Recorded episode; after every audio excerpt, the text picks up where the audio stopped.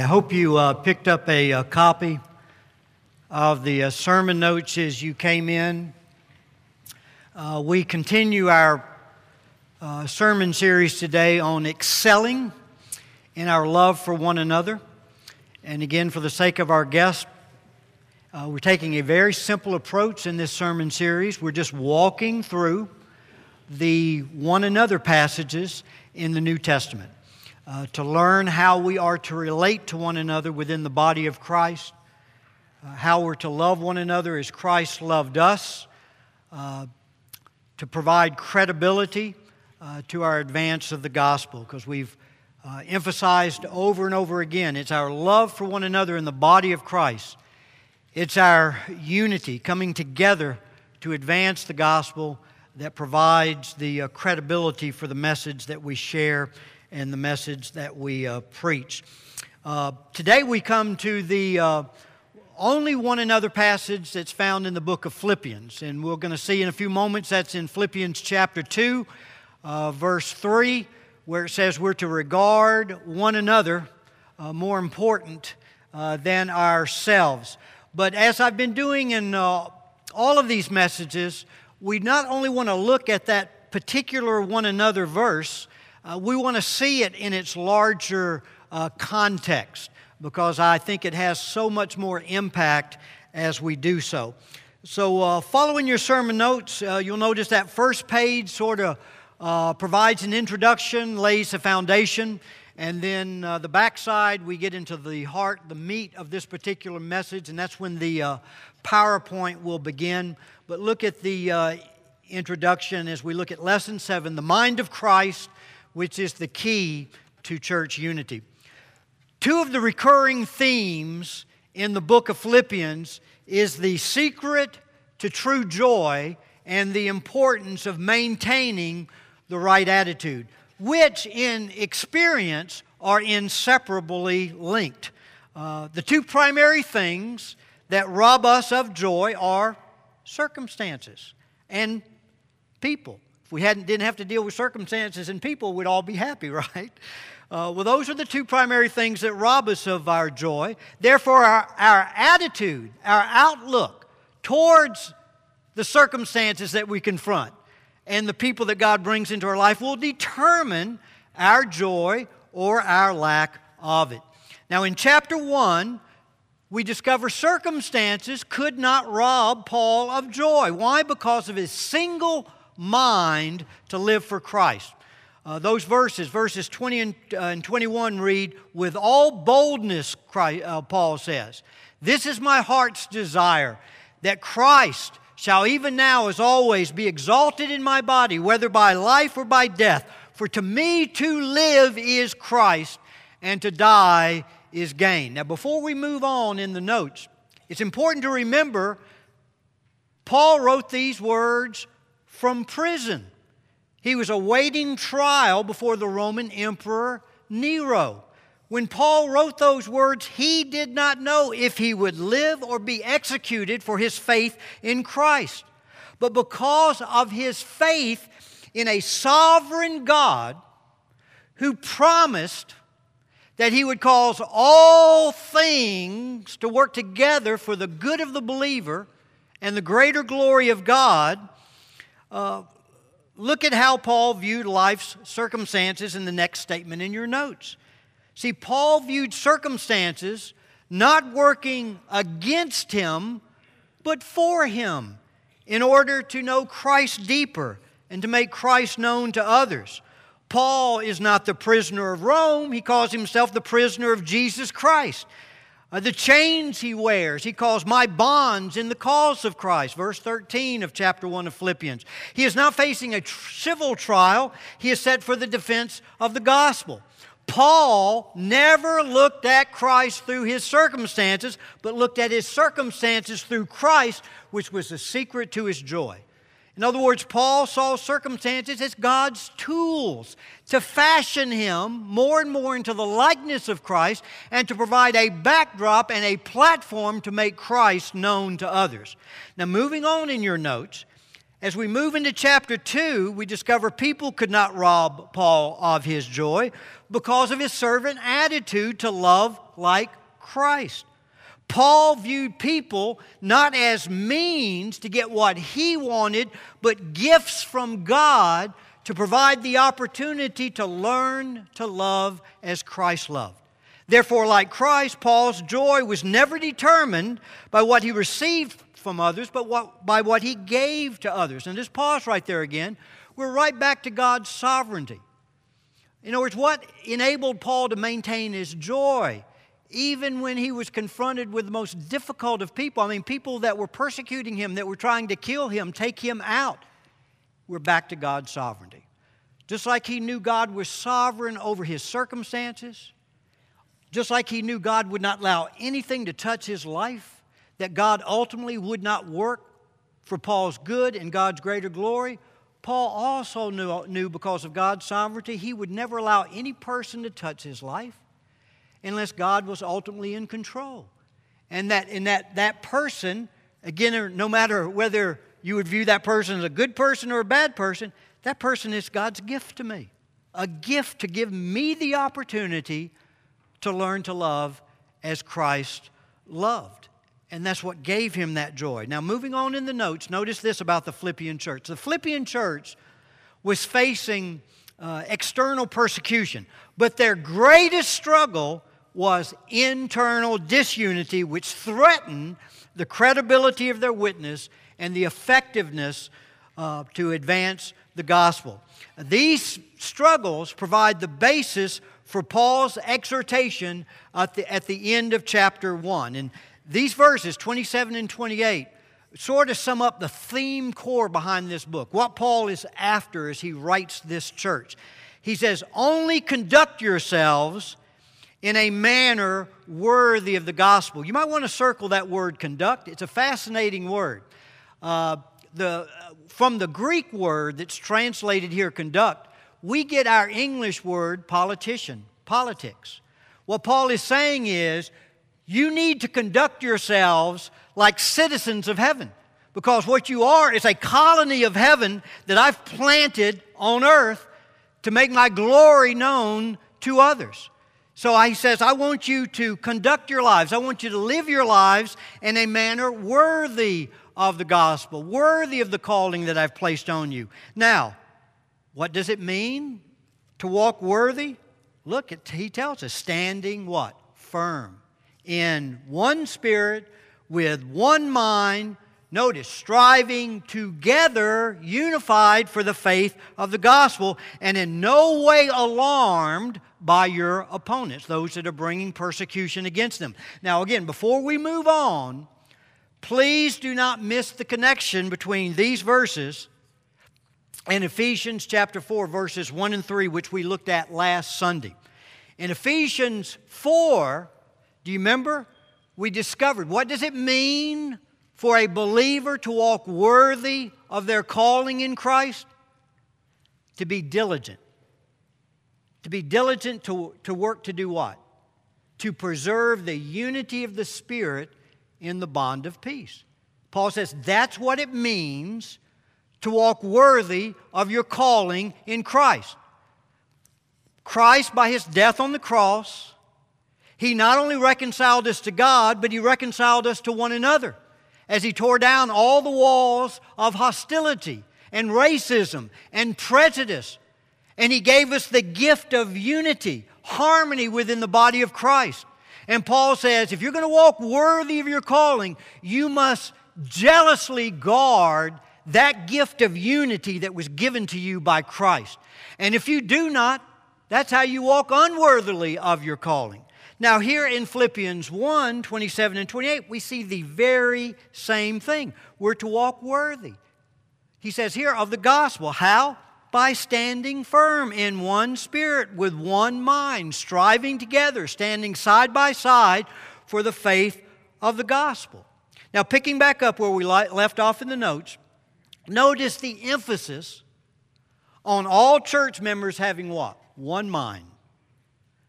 And moving into chapter 2, this is what we're going to discover. Paul explains what the one mind is. And it is the mind or attitude of Christ towards others. The great lesson in chapter 2 is that the only sufficient basis for the unity in the church is each member, each and every member adopting the mind of Christ in their attitude toward one another. So now, following your notes, the backside of those notes, the mind of Christ, the key to church unity. And if you have your Bibles, turn them to Philippians chapter 2. And let's just read first these eight verses, and then we'll work through them. Philippians chapter 2, verses 1 through 8. Verse 1 If therefore there is any encouragement in Christ, in the way the Greek text reads, he's basically emphasizing, and yes, of course, there is encouragement in Christ. And if there is any consolation of love, and of course, there is love in Christ, if there is any fellowship of the Spirit, and there is fellowship of the Spirit in Christ, and if there is any affection and compassion in Christ, and of course there is, then he says, Make my joy complete by being of the same, what's that word? Mind. We're back. This, this, this whole emphasis in this section going back to chapter 1, verses, uh, verse uh, 27, is this idea of the church needs to be in one mind. So he says, be, be of one, the same mind, maintaining the same love. Notice, united. We're back to unity in spirit, intent on one purpose, do nothing from selfishness or empty conceit, but with humility or lowliness of mind. Let each of you regard one another as more important than himself. Do not merely look out for your own personal interest, but also for the interest of others. Have this attitude in yourselves, which was also in Christ Jesus, who, although he existed in the form of God, he did not regard equality with God as a thing to grasp, to selfishly grasp, but he emptied himself, taking the form of a bondservant and being made in the likeness of men, and being found in appearance as a man, he humbled himself by becoming obedient to the point of death, even death on a cross. So look at that first point. The mind of Christ. We want to define now what is the mind of Christ that we are to adopt as we relate to one another. And again, as we walk through this, we are specifically applying it to our relationships to one another in the church. But all of this has application in virtually every realm of life, especially marriage, family life, even relating to neighbors, coworkers. You could go on and on. Any area where you have to deal with people. The mind of Christ is first thinking about one another with the attitude of Christ. That's the heart of it. The mind of Christ is thinking, it has to do with my thoughts about one another with the attitude of Christ. Look at verse 3 and verse 5 again. He says, Do nothing from selfishness or empty conceit, a desire to put yourself upon a pedestal and be noticed. But with humility or lowliness of mind, let each of you regard one another as more important than himself. Have this attitude in you. Why? Because it was also in Christ Jesus, your Lord, your Master, and you're his servant, and you're to follow in his footsteps. Now, circle two key words in verse 3. Circle the word regard and the word important. These are fascinating words in the Greek text. That little word regard, if you were to literally translate it, it means to let lead or to let command. And the word important means you're superior. And it's fascinating, both of these words were often used as military terms. In other words, uh, like a soldier, uh, you're to let lead, you're to let command in your thoughts as you relate to others that they are your superior, your commander. And if they are your superior, what are you in relationship to them? A servant. And that's the very heart of this passage. And notice he puts the fo- th- uh, focus on thoughts, has nothing to do with your feelings. I mean, your feelings are going to struggle with all of this. I mean, we acknowledged that last week as well. We're talking about bringing every thought captive to the obedience of Jesus Christ. We're talking about learning to recognize those thoughts that are going to lead you away from this, that will bring divisiveness in the church, that will not bring harmony. Thoughts that, you know, you, you know, we tend to say things like, well, I have to love them, but I don't have to like them. I don't think that's a biblical attitude and perspective. I don't think God just wants us to learn to tolerate one another with the body of Christ. Or, you know, just see, you know, it's okay if I can just avoid this person, see how far away I can stay. No, He wants us to really embrace one another, even with our differences, even different perspectives. And uh, as we talked about in an earlier message, even different convictions on various preferential areas. And, and He wants us not only to uh, embrace, but embrace one another with respect and admiration and to truly invest in, in one another. And, uh, and think with me, isn't it fascinating?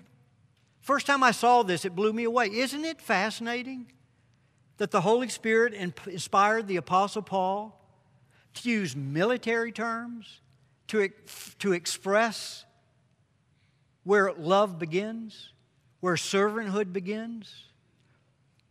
And why would he do that? It's very obvious. I just stated it. What he's communicating is what he's talking about. It doesn't have anything to do with how you feel about a person.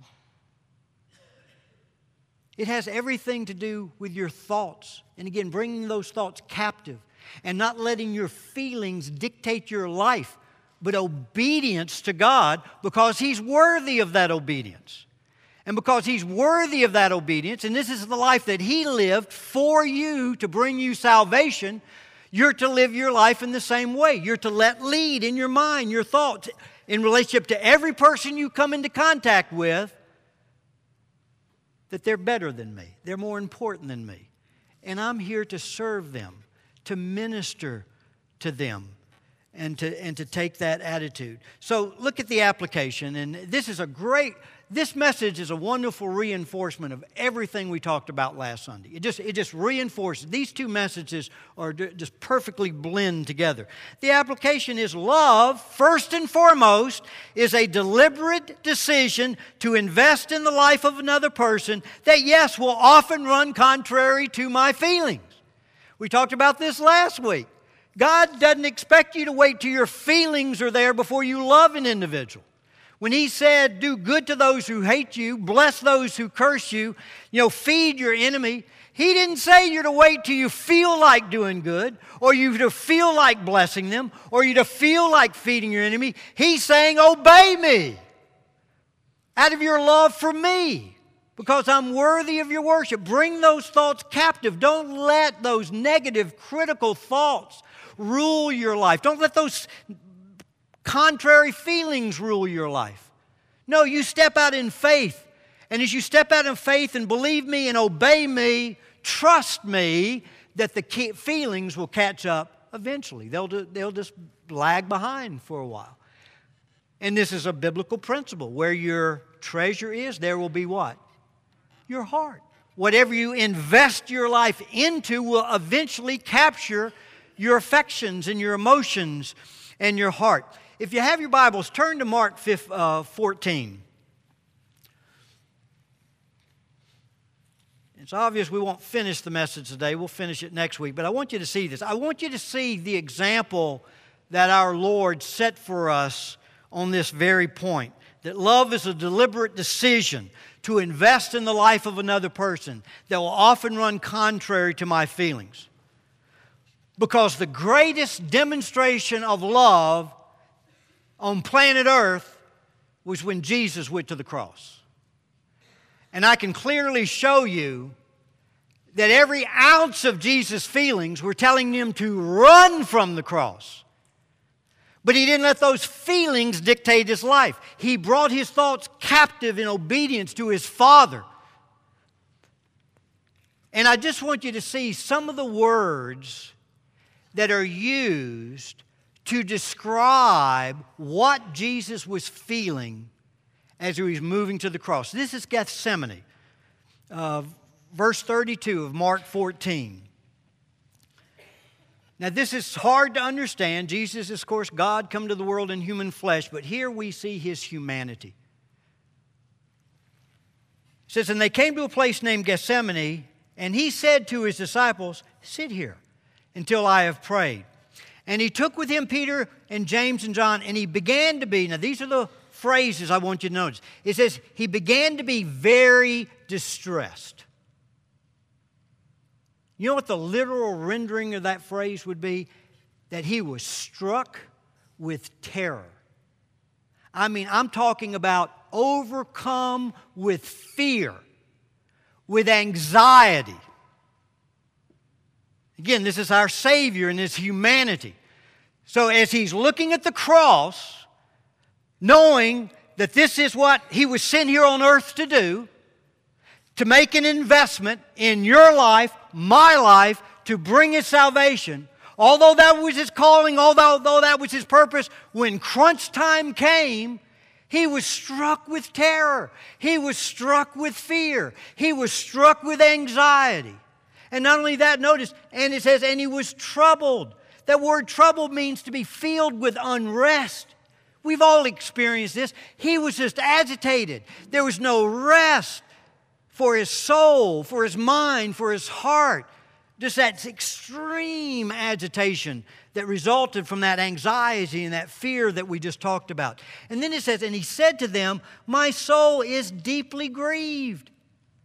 I cannot express the depth of that in the Greek text. It's a grief that enveloped him, that surrounded him, that literally saturated his conscious mind. It was so deep, it was as if death had wrapped its fingers around his very shoulders. And then he says, and he went a little uh, beyond them, and he fell to the ground. That verb fell is in the imperfect tense, which remember which says he kept falling. In other words, he's oh, so overwhelmed with the fear and the anxiety and the unrest and the grief. Again, it's like death has a stranglehold on him. And he tries to get up and he's pushed back down. He tries to get up and he's pushed back down. And the Greek is he just kept falling, kept falling, kept falling under the weight of that stress, the weight of that anxiety and that fear. And you know, it was so great, doesn't tell us here in Luke, I mean in Mark, but what does Luke tell us? That fear, that stress, that grief was so strong, he sweat drops of what? Blood. Blood veins began to burst. It was so strong, and he began to bleed out of his pores. But notice, despite all of that, it says he fell to the ground and began to pray that it were possible the hour might pass by him. In other words, he's saying, Lord, my feelings are saying, I want to run. If there's any way I can avoid this, oh, please, God, let me avoid it. But did he stop there? Notice verse 36. And he was saying, Abba, Father, all things are possible for thee. What's that an acknowledgement of the sovereignty of God? There's nothing impossible to you. Remove this cup from me. Yet what? Not what I will, but what what thou wilt. See, his, his feelings were telling him to run. But despite that, he stepped out in obedience and he obeyed the Father for you and for me. Think of the alternative if he would have listened to his feelings and not gone forward for you and for me. So, going back to our text in Philippians, what's being communicated, this is the way Jesus lived his life. And if he's our master, if he's our Lord, we're to live in the same way. This is how we're to relate to one another. Even when we may be struggling with an individual. I mean, really, really struggling. And, and our feelings really, he says, you can't be ruled by that. You got to bring your thoughts captive to obedience. And you got to, you got to view that person as more important than yourself and be totally committed to building bridge, to restoring unity and harmony in the body of Christ. Uh, let's do this last one, number two, and then we'll do three and four next week. Uh, no, let's not. Uh, I just looked at the time. Uh, I don't want to try to rush through this second one because it's so important as well. But oh man, do we even need anything more than that first point? Uh, I mean, I, I, you know, I can't think of any passage that could bring any greater conviction to, to my heart, uh, to your heart, uh, because it, it, takes us to the heart of what it means uh, to love, uh, to give ourselves sacrificially. And, and in this context, we're to do so to maintain unity and harmony. In other words, he's basically telling us this is, this is how serious this is. This is the depth you need to go to guard the unity that I've given you as a gift. See, we, we talked about this. We can't create unity, but we can do what? We can certainly destroy it. And sadly, we do a good job of it. And he's saying, hey, I want to teach you a love that's greater than your differences, a unity in the midst of your diversity.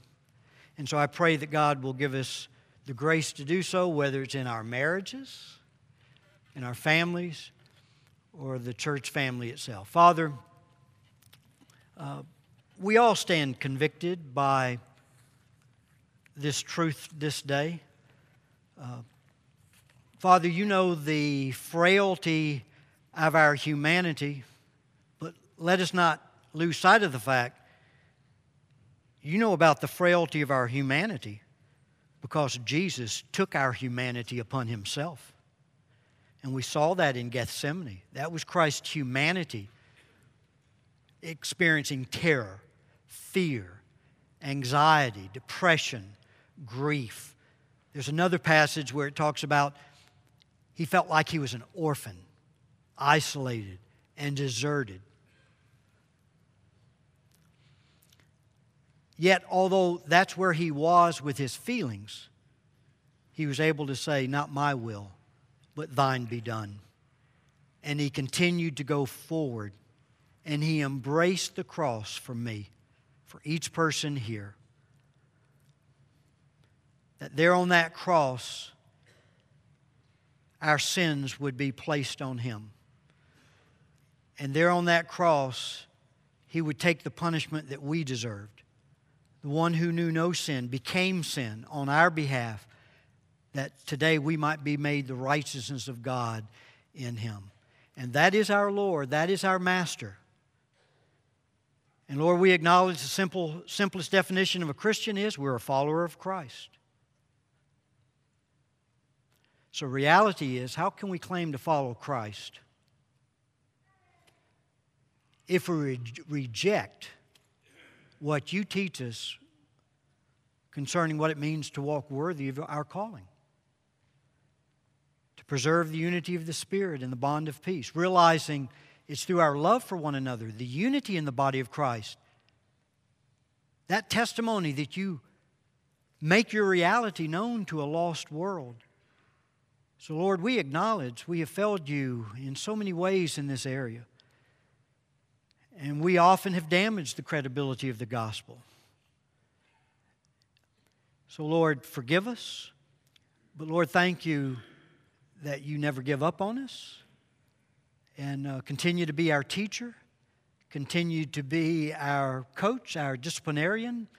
Um, Lord, yes, use circumstances, use people um, to provide us the opportunity to plunge deeper into the depths of Christ's character and to see those circumstances and those people, even the most difficult of circumstances, as backdrops, platforms to make you known.